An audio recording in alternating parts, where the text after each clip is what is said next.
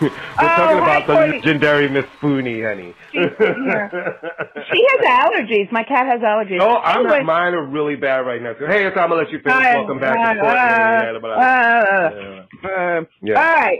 So let's talk about the topic. Okay, this is what I love about award shows. You have all these people going, award shows are bullshit. They're bullshit. I didn't watch them. They're bullshit. But I'm mad that so-and-so didn't win. It's like, you can't have it both ways. Either they're bullshit. Right. People take more pride in going, I didn't watch. Like, I don't have a television. Anyway, so the Oscars. Those are always my favorites. Yeah, it's like, just shut up. I don't have a tractor trailer. I don't tell people. You know what I'm saying? It's like, I don't have a whirlpool tub, but you know. Yeah, exactly. There's a lot of things I don't have. All right, so the Oscars, and someone made a really good point. And the horrible-ass, lowest-rated Oscars. All right, but someone made a great point. It doesn't, the ratings, and you've said this before, people don't watch television, so how do we know what's being replayed on YouTube? Right. And blah, blah, blah, blah, blah. So I watched part of it because the season premiere of 90 Day Fiancé, Happily Ever After was on, so I have my priorities, and that sucked, but that's a whole nother discussion. I watched part of it. They did the best they could do under the circumstances. It was weird that there were no clips from the movies. Here's the thing that I was about to say to you. This is film's biggest night. Let's celebrate the movies, and let's not show you a thing. Because that's the thing that happens with me sometimes with the Oscars. There's a bunch of shit I haven't seen, but I might see a clip of something that makes me say, you know what, I need to look at that and I see the movie. But now, I'm like Nomadland, there's all this shit I haven't seen. I'm just like, man, well, they didn't even bother to show this shit. Why should I even bother to turn around and go back and see them? Nomadland is worth it. Yeah. It's worth it. Right. It really is. It's quite beautiful. She's great in it. She's great in everything. Who did win. But I mean, she actually, what's funny is that I ended up watching a lot of the stuff, like the shorts. I watched the film that won the best short animation. I watched the film that won the best short live action, which is really powerful, called Two Distant Strangers with Joey Badass. Yeah. It's a little triggering, and I hate that word. I actually saw more of the films that I thought. I mean, Nomadland did win. It's quite beautiful. It's well acted. It's an interesting premise. It was wonderful to see only the second woman in Academy Award history win Best Director, and the first woman of color. Period. And she wore sneakers, which I thought was really cool. But so be you. I would actually it would be an excuse. Would you put on a heel? My idea of a heel and normal people's idea of a heel is very different. I would love to see you in you're tall, but I still would want to see you in a 6-inch stiletto. I can't. No. It would be I would look. I can't walk in a heel. I can't. I still walk like a boy. I can't do it, and not a boy who wants to be a girl. The boys are wearing heels now, and some of them are walking better than the girl. That's true. All right. So the big controversy, all right. So it was predicted based on all the awards he had won up until this point, and that's a good barometer, that Chadwick Boseman would win for Ma Rainey. And so because of that, Anthony Hopkins did win a couple of awards for The Father as well, leading up. So there's two things here. First up, so they rearranged the running order because obviously they were thinking it was going to be this big glorious tribute to Chadwick Boseman, which is amazing. They made it because they put the actress and actor out there. Everybody thought it was over. They thought, wow, they put these two for last because we're about to have a groundbreaking night of people of color winning these two big awards. And it seemed like that's what everybody was waiting for. Now, the weird thing about people getting upset about Chadwick not winning is, if we can really be honest, a lot of people I know did not see Ma Rainey. And then out of a big chunk of people I know that watched it, a lot of them did not like Ma Rainey. So I've had so many debates with people being like, he should have won. I'm like, well, what do you think of the movie? Well, I didn't watch it, so why do you think he should have won? Well, that's the thing. I mean, first off, look, he was very good in it, but it's not like he lost to Adam Sandler, okay? He lost to Sir Anthony Hopkins, who, whatever you want to, who is one of the greatest actors of his generation. And this bullshit of like, oh, he didn't even show up. Well, okay, he's 83 years old, he's not in good health, and there's a pandemic. Maybe that's why he didn't show up to snub anybody. Well, no, it wasn't. That's not why he didn't show up. They said why he didn't show up also. Like, he is 83. He lives in Wales, and the Oscars, he wanted to zoom in. They would not let him, and they said, well, we have a hub in London or Dublin, and he was like, he did not. He's like, I'm 83. I'd have to quarantine and do all of this stuff for one night, and he was like, I live in Wales. Which I'm saying people were trying to play it like he was deliberately snubbing Chadwick. I know. Well, you know, they tried to do it all. No, it's bullshit, okay? Made up madness. Yeah. So I have not seen The Father. I tried to watch it last night on my magical jailbroken thing. But it's Anthony Hopkins. And the thing about Chadwick Boseman and Ma Rainey, yeah, I saw it. I thought it was very good, but it felt like people acting. It felt like a lot of acting going on. And he was actually a supporting role, if you want to get technical about it, because he's not on screen the whole time. But he was very, very good. But this righteous indignation, and I understand in terms of representation, but to say he was amazing, Anthony Hopkins didn't deserve to win. Did you see The Father? No. Well, then how do you know? How do you know? How do you know? Well, let me just say this. I hate that people scream representation for everything. Black actors have won. I know not as many as white actors. I don't want to hear about that when it comes to winning an Oscar. When Chadwick Boseman made a bunch of movies after Black Panther that people did not run to the theater and support. So I'm not into this so supportive, you should have won. But when things like 21 Bridges open, people did not go see it in his other movies. Not at all. So it's like, don't come with your support on you should have won when you did not put your money where your mouth was, when this man had other movies other than Black Panther. So it's like, you guys want to scream Wakanda forever. Wakanda's not a real place.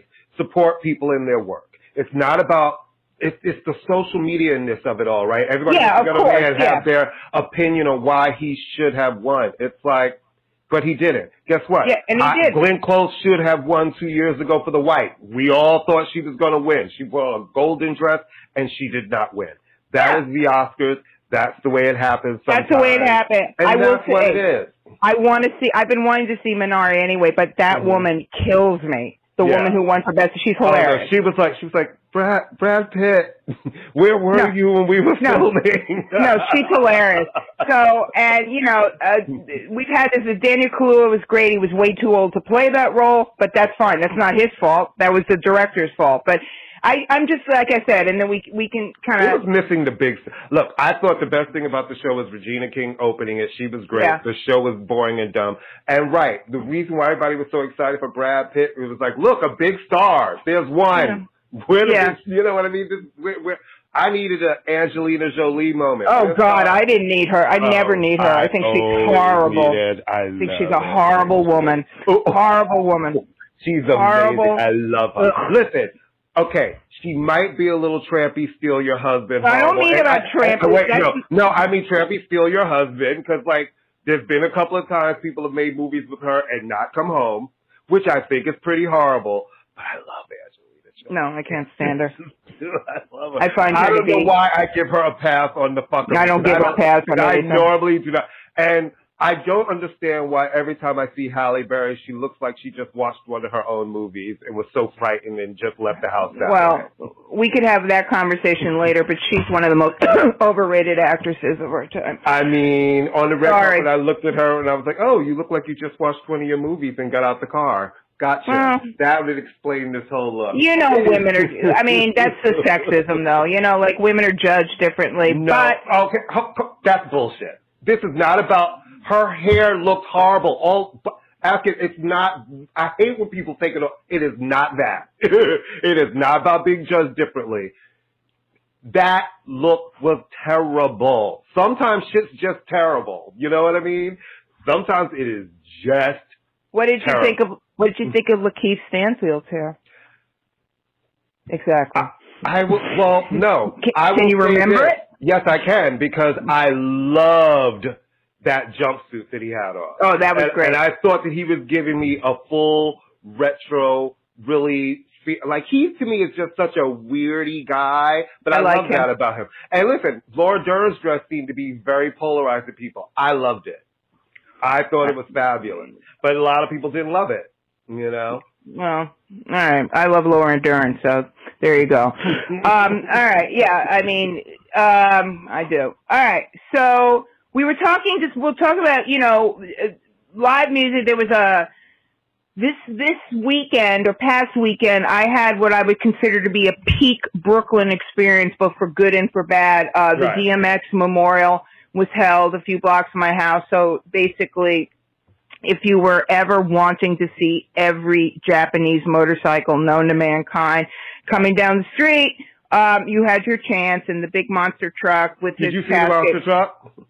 No, because I was trying to get across the fucking street.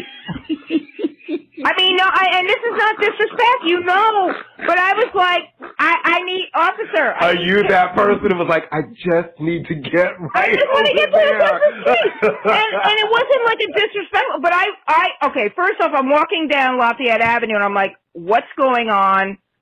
Oh no, is there something bad happening? Because there's cops everywhere and there's tons of people. And then you see the barricades and I'm like, is something bad happening? And they were like, no, it's the DMX. I'm like, oh, okay. And they said, yeah, you can cross the street and they opened up the barricades. It's fine. So that was crazy. I was very grateful I wasn't driving a car because traffic was backed up.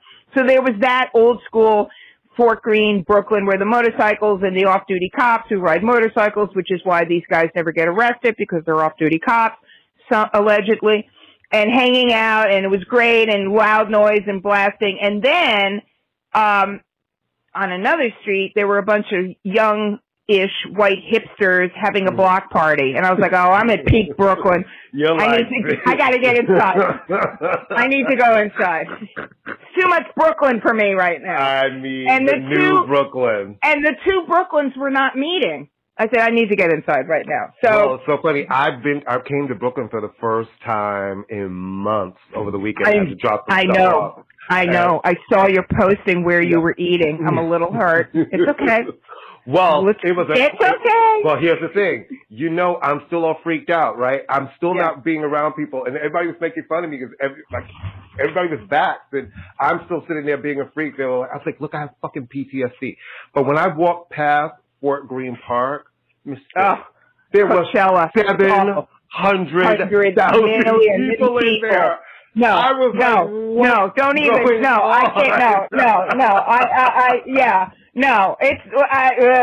That's a whole nother show. Literally, there was 700.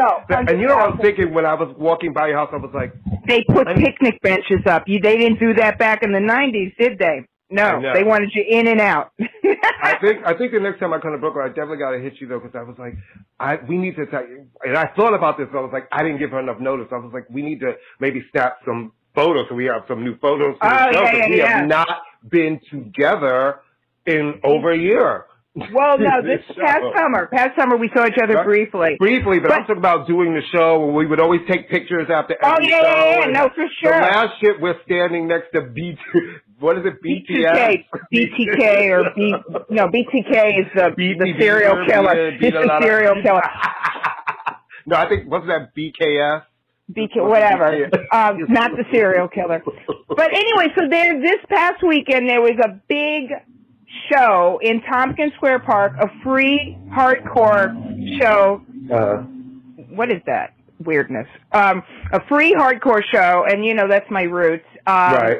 Some of the old bands, Murphy's Law, shout out Jimmy Gestapo. Like the original old school hardcore bands out there? Yeah, some old ones and then some new ones. And it turns out that there's an A7 compilation coming out. And I'm like, really? Wow. But anyway, I know, I was like, why am I not a consultant on this? Right.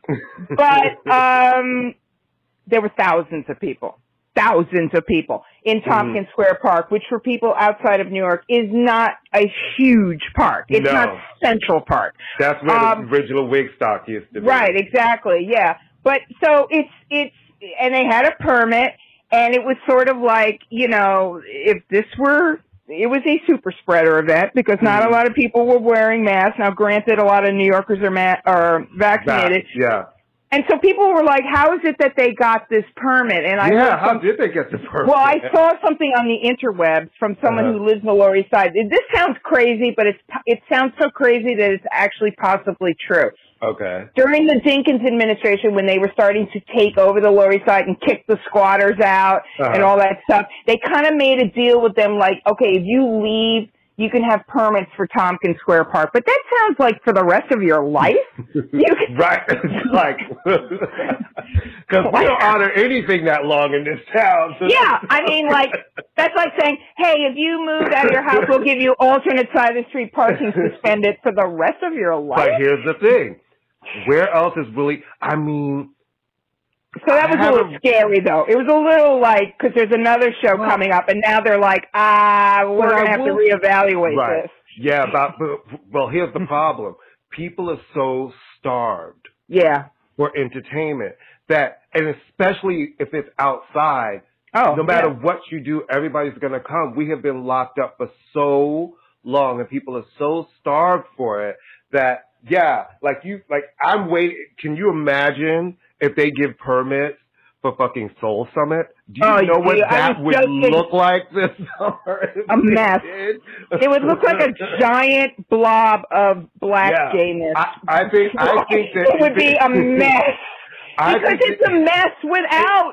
That's what I'm saying. I think it would be quadruple the size that it is. And the size that it is already too big. I think every corner of that park would be filled because people want something to do, and outside is where it's going to all be at, you know? No, it has to be because of which we'll get to a little later, the new CDC guidelines and stuff. But I wish there was going to be some real summer stay stuff, because normally we would have had the slate announced by now. Shows would have been, like, made. Well, you know why they can't do it, because most of those groups come from outside of New York City. Who's touring? You can't bring, they would have to come here and quarantine for 2 weeks. Well, the thing is, this is where you get creative with the programming and give New York bands a shot and New York DJs and have dance parties. And they might be able to pull something like that off. I mean, I wouldn't be surprised if they could pull off something on Coney Island, like those DJ sets there. Yeah. If they could pull off in like Von King Park or St. Nicholas Park, little things, but they are not. They still up in McCarran, Shakespeare in the Park is coming back this year. Yeah, Shakespeare in the Park is coming back this year. So, I mean, they will be able to pull up, but they are not going to be, nobody is touring. I mean, you're not going to bring in international acts, not at this point. All right. We, in the horrible, it comes in threes, well, it comes in fours now. We lost DMX, as we've spoken about. We lost Black Rob. And we love a little bit about Black Rob, you know. I loved him. Loved him. I mean, he was sort of like he had a big hat. He had a big hat. Yeah. He had a big hit, but he was sort of very much. He was like the sound of Bad Boy before Bad Boy got shiny. Right. You know, before Puffy took over. And he was very, I loved, what's that song? He's Black Rob, he's okay, da, da, da, da. I love that song. And then, whoa, that was his big hit, that right? That was a big, big hit for him, yeah. Great song. So he was very much a New York uptown guy, right? Yep, uptown. I used to see him at my barbershop. Yeah, so very much. So he passed away. He had been in ill health for a while, and like many artists on Bad Boy, had been screwed by Puffy, but they made amends, before he died, which is nice. And then Shock G died from Digital Underground. And it's funny, I went back and listened to Sex Packets, their debut, because I hadn't listened to it. Oh my God, it's like a perfect album. Mm-hmm. Full of party jams. Totally. But jam, smart. Yeah, very P-Funk, very Prince.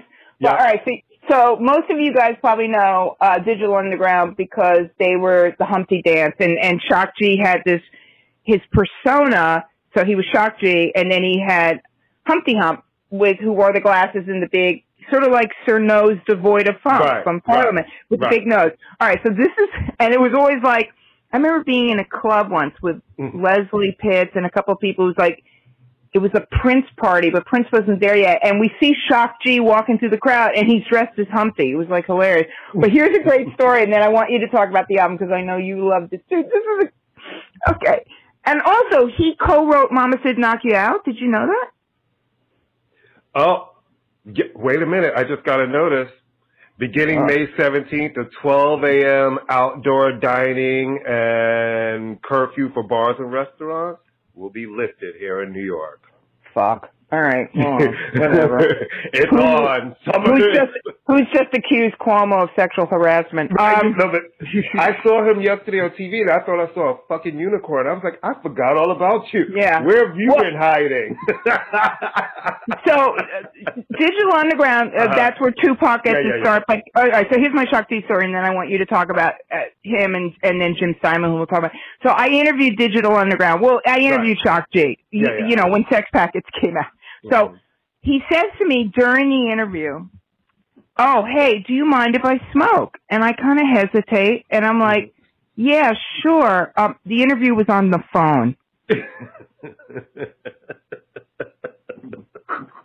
See, but he was being polite. I mean, that to me is one of the greatest, like, right. Huh? It's like, do you mind if I smoke? I'm like, I can't see you. You can do it. I can't see you. As far as I know, it's like teaching on Zoom.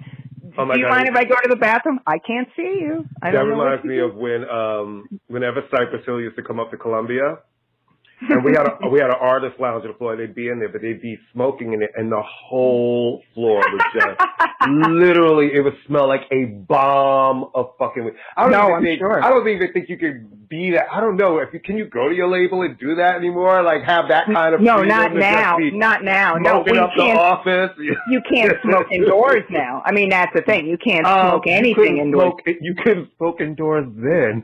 Oh, okay. Well, there was no.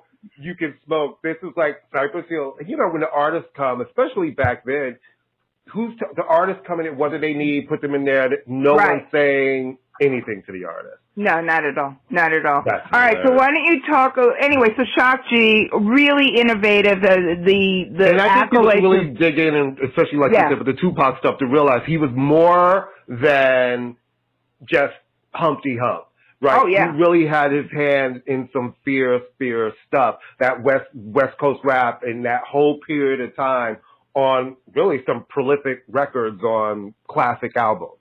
Well, he wrote I Get Around for Tupac. Which is, I mean, who doesn't love that's his best one of his songs. I was gonna say that's one of those songs that everybody loves. It has such that sort of Cali sound. It really epitomizes that. So a really great so why don't you talk a little bit about Jim Steinman? I'm going to lay back in the cut here. Let me just tell you, Jim Steinman, to me, you know, I think most people will probably know him from, you know, his Meat Loaf work, you know, Bat Out of Hell and, you know, all of those things.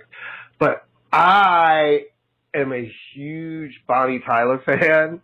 And how are we still friends? I mean, total fucking Eclipse of the Heart, man. That is like that composition is just amazing, and fucking Holding Out for a Hero. And the thing that really gets me is I love the sound. Listen, you know me and my random ass records, like random ass shit that nobody else will. Yeah, no, you sometimes pull some shit out your ass. I'm like, what?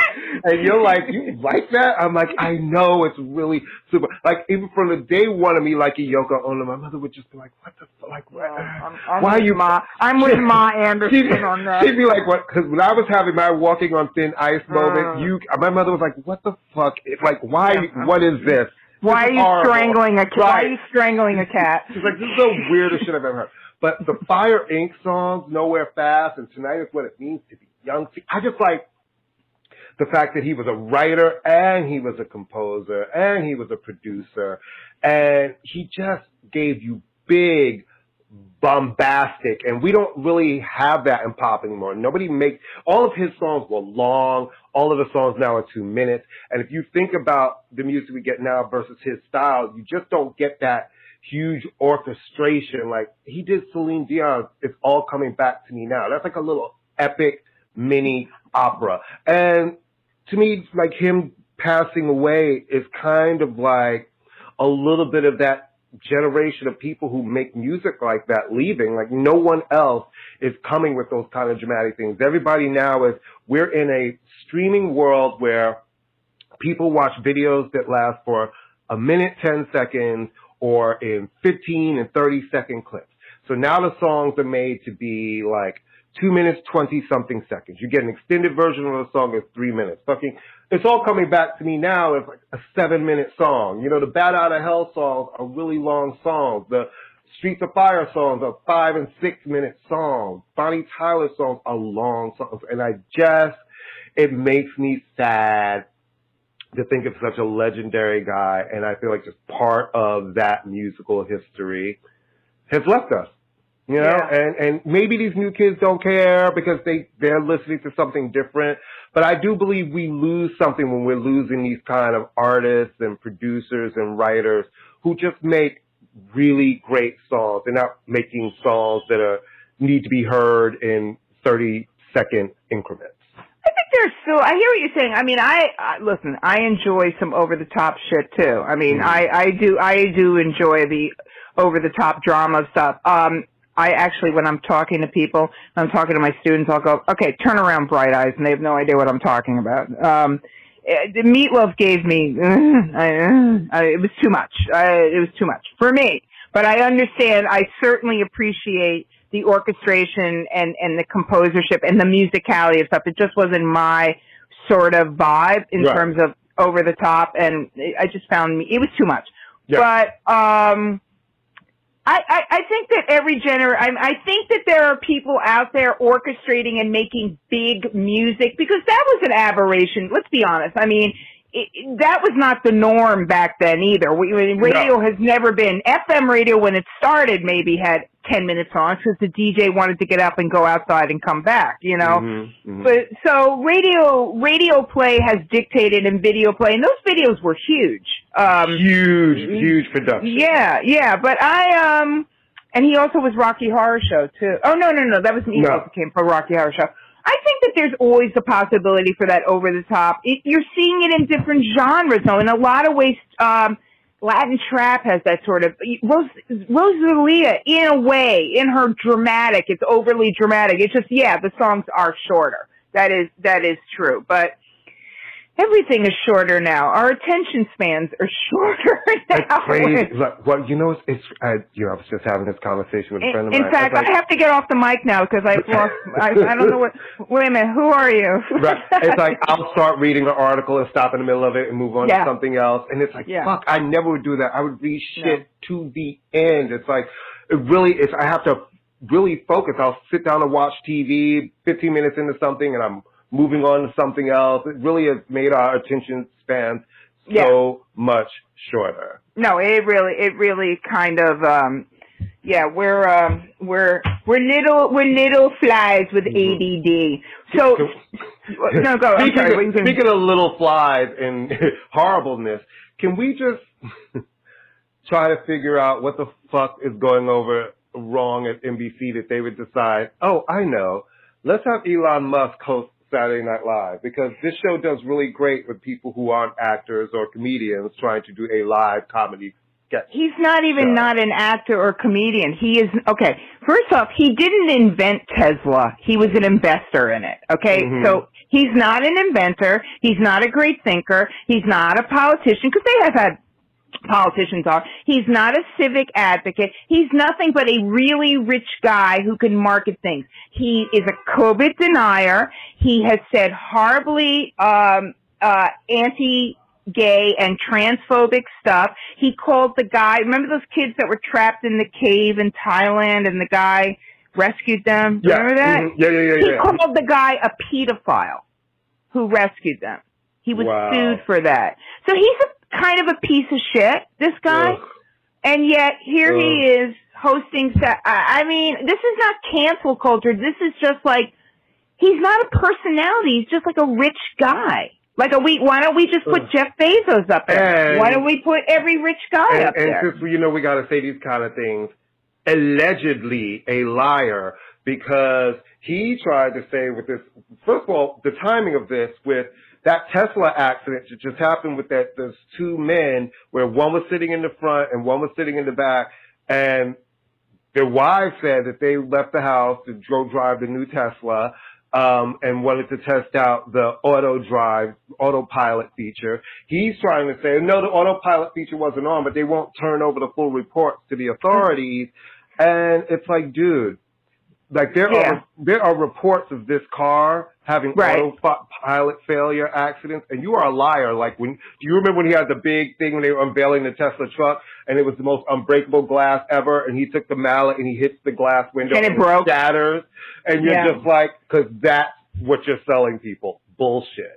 You're selling them bullshit. Yeah. So he's just, you know, when we normalize, I have no problem with a politician being on if you're equal, but when we normalize stuff, and it's so funny because you always hear about liberal bias. I would argue to say that there's actually, why do we assume that Lorne Michael, who's the producer of Saturday Night Live, is liberal? He might be. He's always had somewhat conservative people hosting the show in terms of politicians, right? I mean, he had Sarah Palin, he had Trump, and so there is a protest within the show. I mean, the person, he won't get polled because Lorne Michaels, like, whatever. But the thing that I just find, I don't know what, first off, from an entertainment standpoint, what is this man going to bring? What is he going to bring? First of all, he's a weirdo. And he's a weirdo. I'm calling something weird. No, he's a weirdo. He's a little spectrum. What is he supposed to bring that we are supposed to want to see? Like, what about that says he has no personality? Yeah, he has no personality. And the other thing I'm sort of like, so Miley Cyrus is the musical guest. First off, why? It's like the 19th time. Right? Why? What is she promoting? And if Miley Cyrus is Little Miss Gay Rights, then why don't you put your money where your performative gayness is and say, I'm not going to go on stage with a guy who has made transphobic comments or has downplayed COVID, or who opened up his factory in California in the middle of the shutdown. So, I don't, me no likey him. No, like him. He's bad man. And listen, I've been in a Tesla, been nice, but my concern with it is how come every time a Tesla gets into an accident, they burst into fucking flames? Well, I don't know. People can't escape the car because of those batteries that they have. Oh, that's not good. No, Miss Thing, you don't realize that it was some crazy shit. This last car that crashed, because the batteries do this thing where they regenerate themselves. It took them hours. And something like 30,000 gallons of water to put the car out. Okay? Okay, that sounds like the exact opposite of how I'd like to spend my day. You know what I'm saying? So maybe he'll go up in flames on stage. And doesn't he has another one of those girlfriends that you like that I don't know who the person is. You know who Grimes is. You know who she is. I know her name. I cannot name you one. You would actually, all joking aside, really like her music. She is very much, at least her early stuff, is very much up here. I haven't heard her in a while, but her earlier stuff, she was a critic's favorite. She was making very kind of off-centered dance pop, and not lightheaded, hard to dance pop, like kind of edgy. I think she's not my favorite. She's from Canada. But she was somebody that was the girl for like a second. I saw her opening up performance in the Machine, and I actually made a concerted effort to pay attention. And I was like, okay. I mean, I wouldn't listen to it on a regular basis, but I have kind of no use for her, but she is somebody that I think that you would find. You think I would dig it? You would get it. I don't know if you would. You would not go, oh, this is bullshit. Well, you know I have some of the music. I'll go back and listen to it. Yeah, I just have never even listened to it. But she was like, you know, but whenever. All right. Didn't they name their kids some weird name? No, like they named their kids. Zebra D. As I said, they named their kid as homeschooling because this child will never go to a public school and have his ass kicked up and down the street. That's called, my child is named Private Tutor. Right. Exactly. And my child will never learn how to spell because their name is unspellable. Their child's name is basically Morse code. It's ridiculous. All right. Well, speaking of music, I thought it would be fun. We were talking, you and I thought it would be fun to talk about, you know, music because, you know, we like music. So I said, you know what, I'm going to go on the Billboard charts, that old thing, and see what the kids are listening to. Cause I actually like watch MTV videos every once in a while. So I was looking. Yeah, I do. No, I know. I want to keep up with the young people. I work with kids. Yeah, and of course, why would you go to MTV? Exactly. I know. I would go to YouTube. I'm like, every time I know. That's the last place to go if you're trying to know what the kids are doing. I know. Well, they look like the white kids. How's that? But they don't go. I know. I'm pretending. So I started listening to. So the number one song in the country this week is a rapper called Polo G. Yeah, Rap Star. Rap Star. Okay, is in my imagination there's been Pop Star, Rock Star, Rap Star. It's a little boring. Uh-huh. Yeah, it's a little boring with the thing. But what's interesting about this, and this is sort of thinking thematically, there have been in the last couple of years a lot of rappers, him being one, Pop Smoke, Juice WRLD, who's still on the charts, Juice WRLD and Pop Smoke, where they're very, very down. I mean, they're very talking about, it's sort of that sing-songy rap, but it's very kind of like, my life is fucked up. And not in a kind of, my life is fucked up because I don't have a new car. My life is fucked up because things are. So it's interesting because typically we don't associate hip-hop with introspection and talking about mental illness. And so these kids we're going to have the post-pandemic generation of rappers and musicians who are going to be making music in a bubble, literally, right? Well, you know? The U.S. rappers, because I've been listening to a lot of UK hip-hop artists and UK pop artists, and the UK kids, even through lockdown, have made party music, up music, and I noticed all of the U.S. pop and the U.S. rap, everything is just kind of dour. Well, not all of it. Dua Lipa is still burning up the charts. Yes, but I just said. Yeah, most. A UK girl. Oh, right. I'm talking about the American girls. The UK kids, I just said, all the UK kids have come with party music. Yeah. They came with dance albums.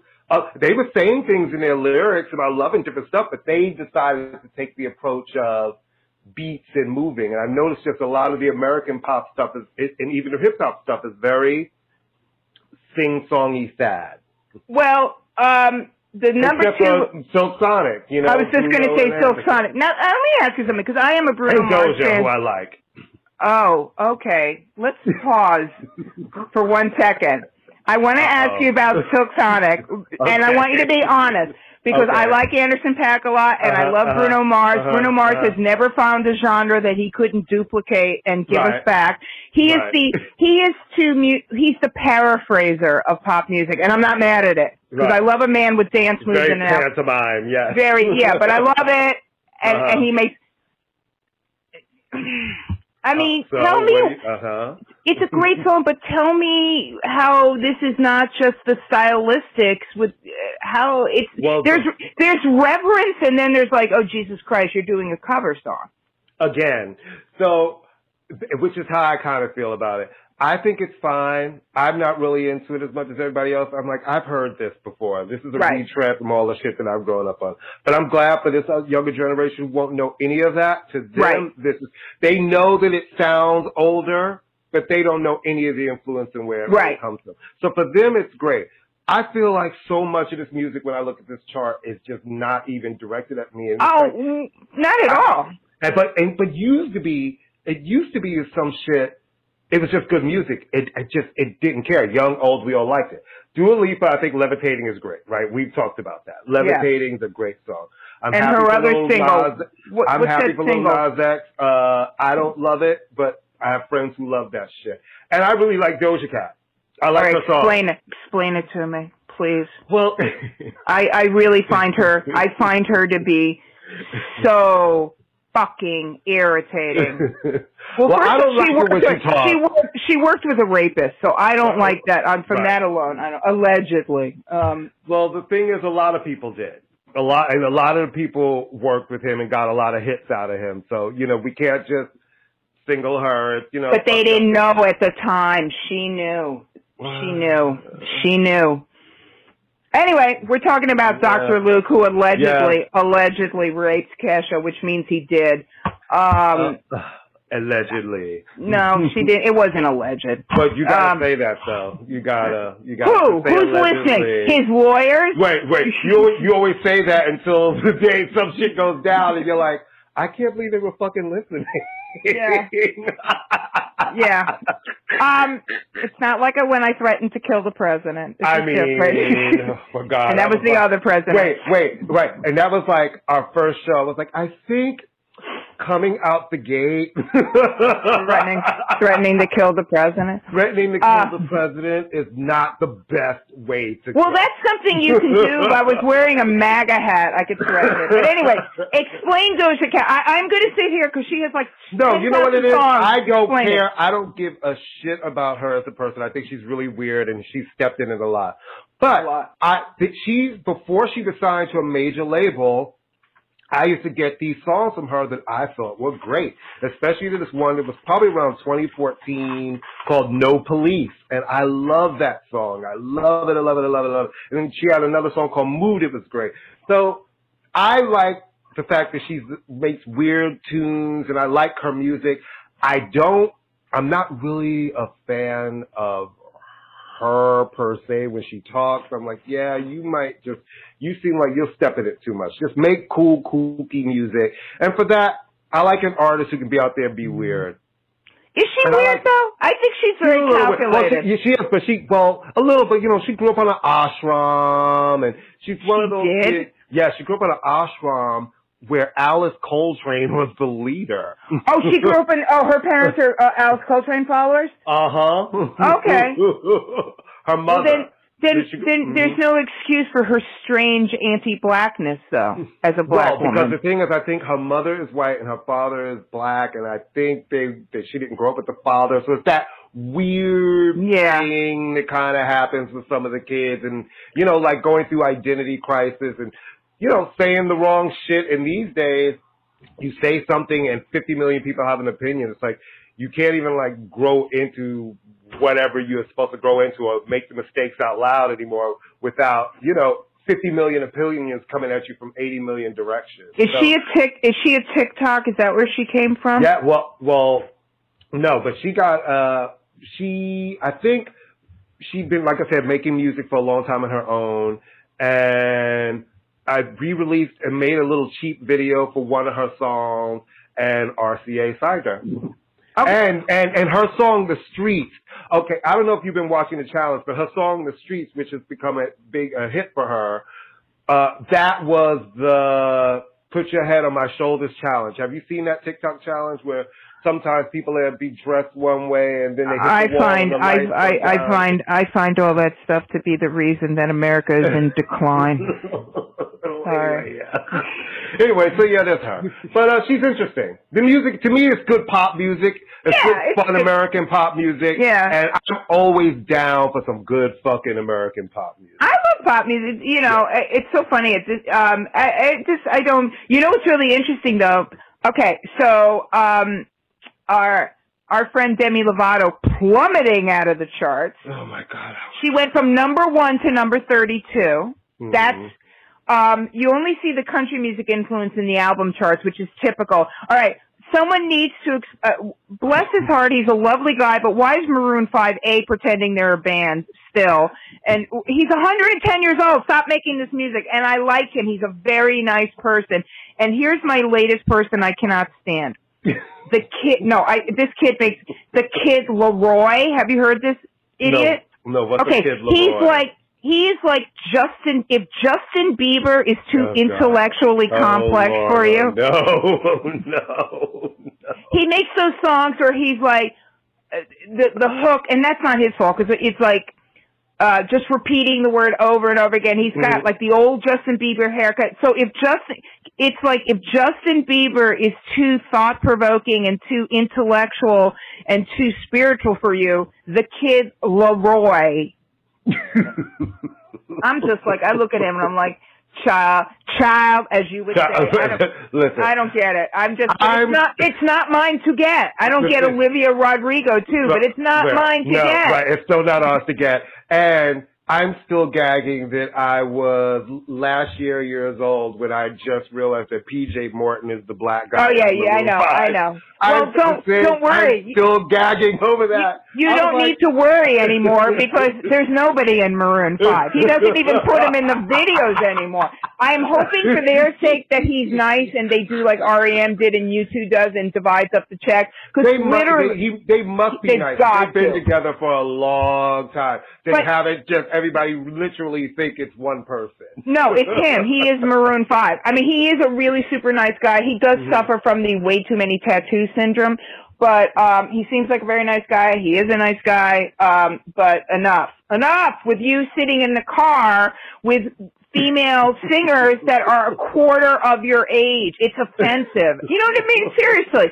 It's offensive. It's like you're 50 years old and you have the latest hot black chick du jour in the car with you. She wasn't even born when This Love came out. Is it Megan Thee Stallion? Yeah, whatever. It's interchangeable. And then Megan's going to age out and it'll be Saweetie. And then who's a young mulatto? They're just a... You know what's so funny? I hate that name. I hate that she... What, young mulatto? Like, horrible. Girl, really? Horrible. Really, horrible. Girl? Horrible. That's the name? That's what she chose? Yeah, really. Like, horrible. Horrible. It's horrible. Like, Amy, sometimes I'm just like, people are like, why do you smoke weed? I'm like, this is why. This is why. No, it's horrible. It's literally like where was all the things you could pull up. You're like, I really know. This is when you need a record label and a marketing team to sit her ass down and go, I don't think she's on a label. She's on RCA. I'm like, y'all put it out. No. All right. Is there anything you want to touch on quickly or something you want to mention that we're going or anything you're listening to or you wanted to anything? Well, I was listening to Debbie Boone this morning. Yeah, the original white pop artist. I was listening to my You Light Up My Life album. You were fucking lying to me. I'm not. I was. Oh my God! When did you start smoking today? I was drinking my morning water, eating my vitamins, and I was having my sliced Caracara oranges.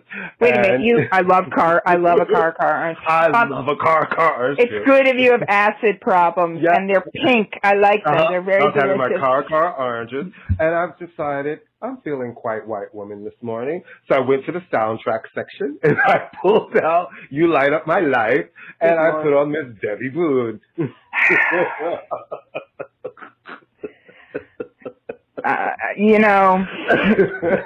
Had I known all this before we decided to do this show, I might have rethought it. But somebody, if you're going to have a white woman who can reference the Jack and Jill Society in a sentence, we need to have a black man who can without irony, talk about Debbie Boone. So we have to, Courtney, we're here to destroy cultural stereotypes. We sure are.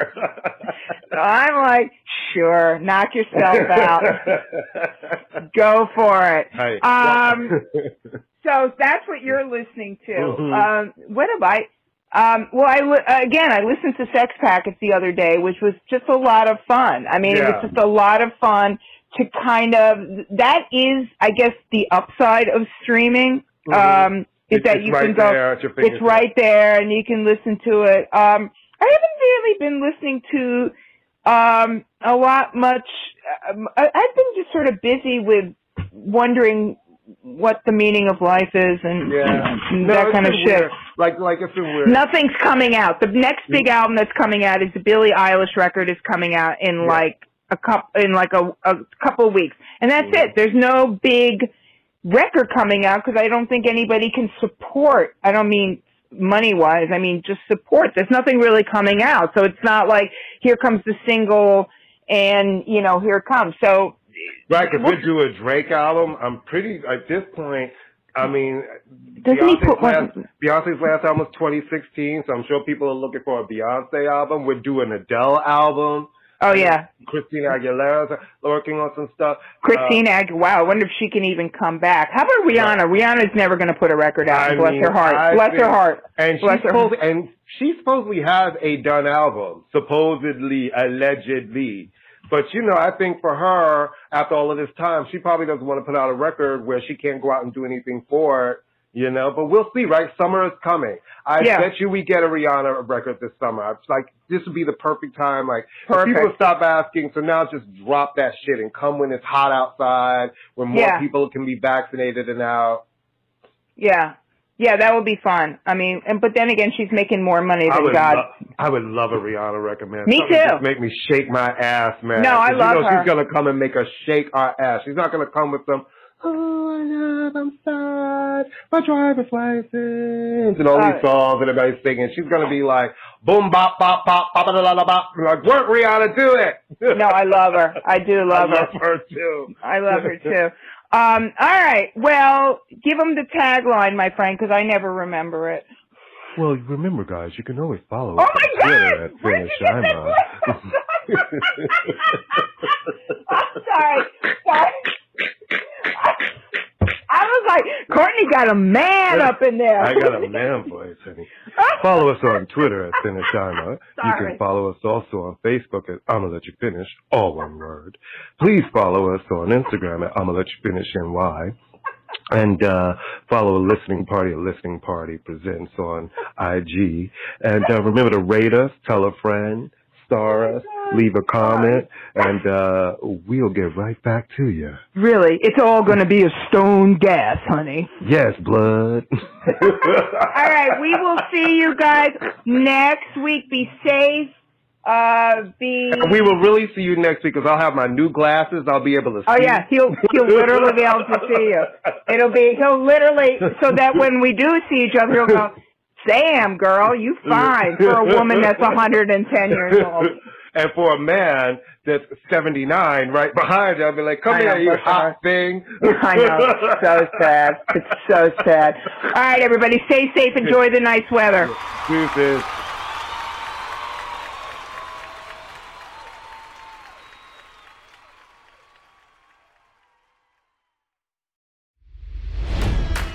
It's NFL draft season, and that means it's time to start thinking about fantasy football.